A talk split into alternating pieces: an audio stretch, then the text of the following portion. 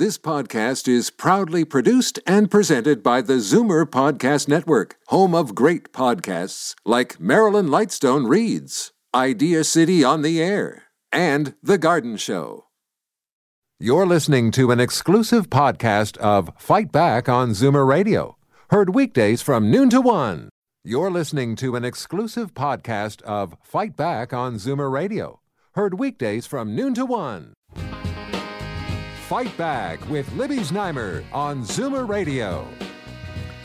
Welcome back. Uh, we return now to the fallout from that terrible shooting that the country is still reeling from. And less than an hour ago, the province of Quebec instructed police to increase surveillance and security around all mosques in the province. This despite the fact that the suspect is being described as a lone wolf. Does this incident point to an increased threat around the country? I'm joined by Phil Gurski, President and CEO of Borealis Threat and Risk Consulting. Hi, Phil. Hi, Libby. How are you? Fine. How are you? I'm very well, thank you. Well, does this incident mean that, uh, first of all, that uh, mosques are under increased threat? Not necessarily we certainly have heard a lot in the past couple of years about incidents like swastikas being painted on mosques, uh, pig's blood or pig's head being put outside mosques. Uh, we had a firebombing outside a mosque in Peterborough a, a few uh, a few years ago. But let's not blow this one incident out of proportion. It's one incident so far. I think that the reaction by law enforcement in the province is simply to uh, make people feel a little more secure, but nothing that I've seen. And I must confess, I'm more of an Islamist extremism uh, expert, not a right wing uh, expert. I see nothing to suggest that it's any more dangerous now than it was four days ago. Uh, and what do you think this could prompt some kind of response from Islamist extremists? I mean, in a lot of ways, it, it, something like this can play into their hands. They say, look, we are at war. You know, you, you raise a good point. Uh, I haven't seen a lot of that in the sort of uh, jihadist propaganda over the last couple of years these people, these Islamist extremists, whether it's Islamic State or Al Qaeda or whatever, you know, they'll latch onto anything to justify what they're doing.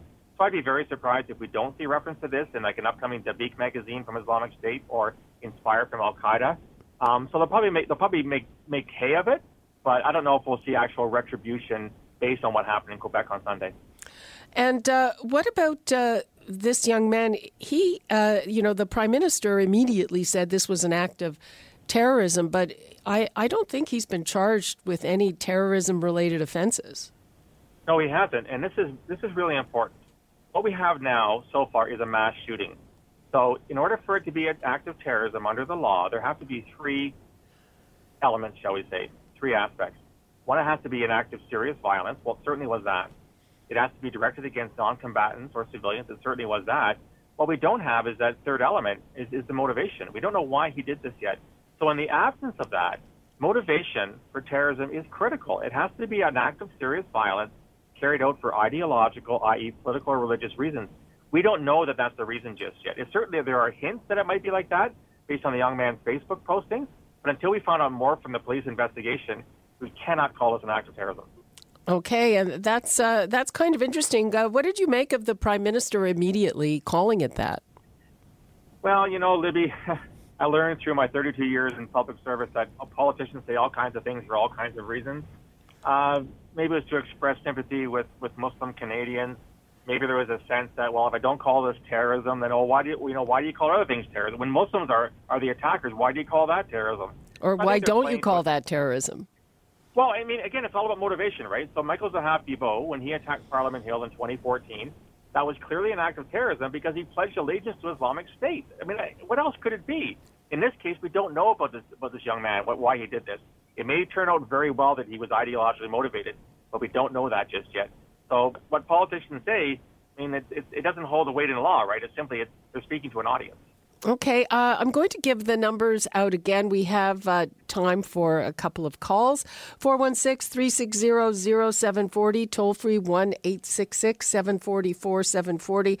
And I'm on the line with Phil Gurski, who is the president and CEO of Borealis Threat and Risk Consulting.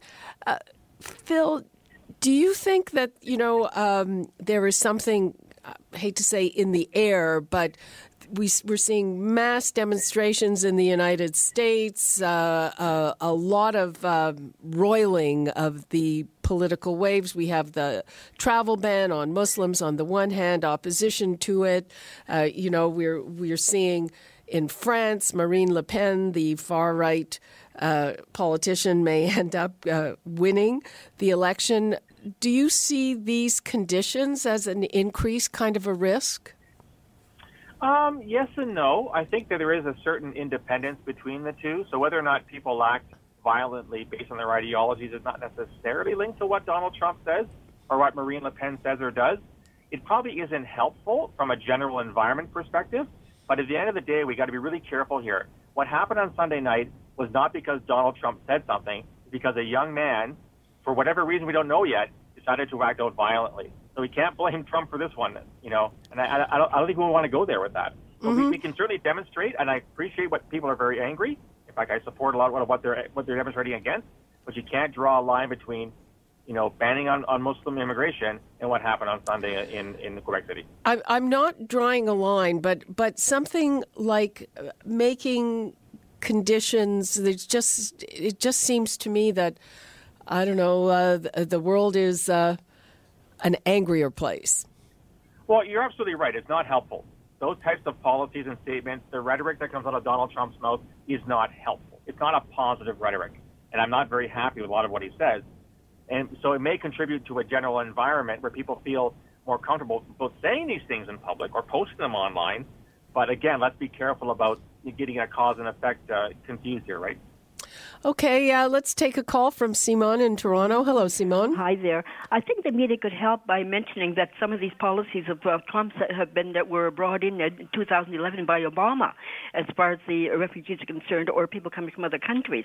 But uh, as far as uh, Islam uh, saying now they're at war with us or things like that, I mean we've we've been um, ca- uh, catching people ready to uh, blow us up for quite a while and, and to perform terrorist acts. The same like in the states, a lot of them have been you know uh, disrupted or caught in time. So I mean, there were a couple of people who wanted to blow people up on Yonge Street a while back. Uh, Harper wanted to deport them, and Trudeau said, uh, "Oh, Canadians, Canadians, and Canadians." you know, so we've had uh, they've been at war with us for quite a while. I think some of the, the terrorists, oh. extreme ones. Uh, the extreme ones for sure. Thank you, Simone. Thank you. But, okay, Doug in Peterborough. Hi, Doug. Hi there. You're on the air. Thank you. Um, what I was just thinking, and my thought, of course, Trump is trying to keep these people, when I say these people, the refugees, where they are until he figures it's clear for them to come over here. Trudeau says, We'll take you, no problem. All he's doing is bringing them closer to the U.S. than they already are.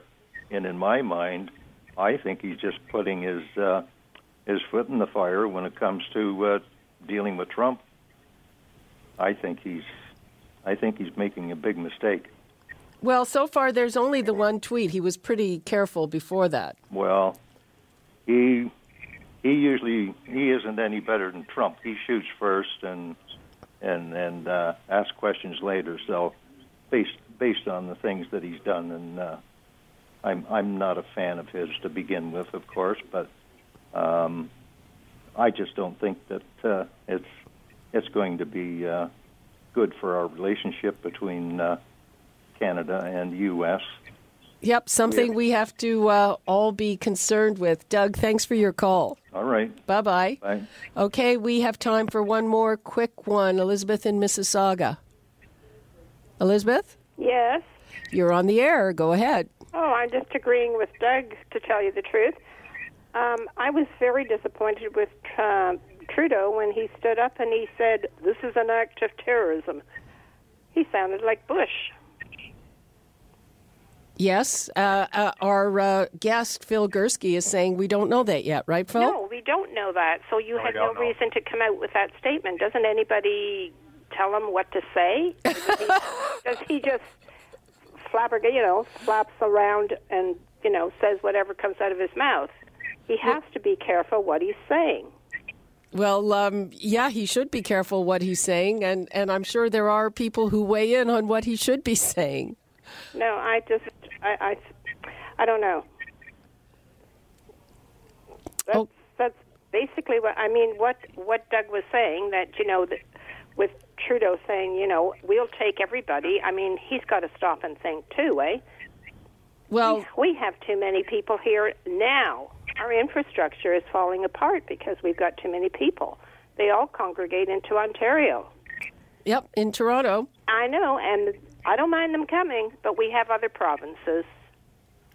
You Oh. can put them into another province, and if they don't like it, you have to be there a year, and then it, you can do whatever you like. Okay, thank you very much. Okay. Bye bye. Bye. Okay, we are uh, almost out of time. Uh, Phil, what would you like to leave us with?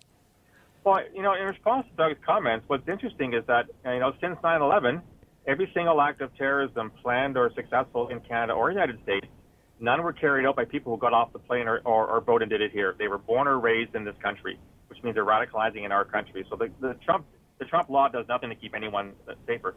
Secondly, both in Canada and United States, we have very capable agencies that can do the vetting, do the security screening to make sure, to the best of their ability, that terrorists don't come in the country. American security doesn't support Donald Trump because they know they can do the job that they've been paid to do.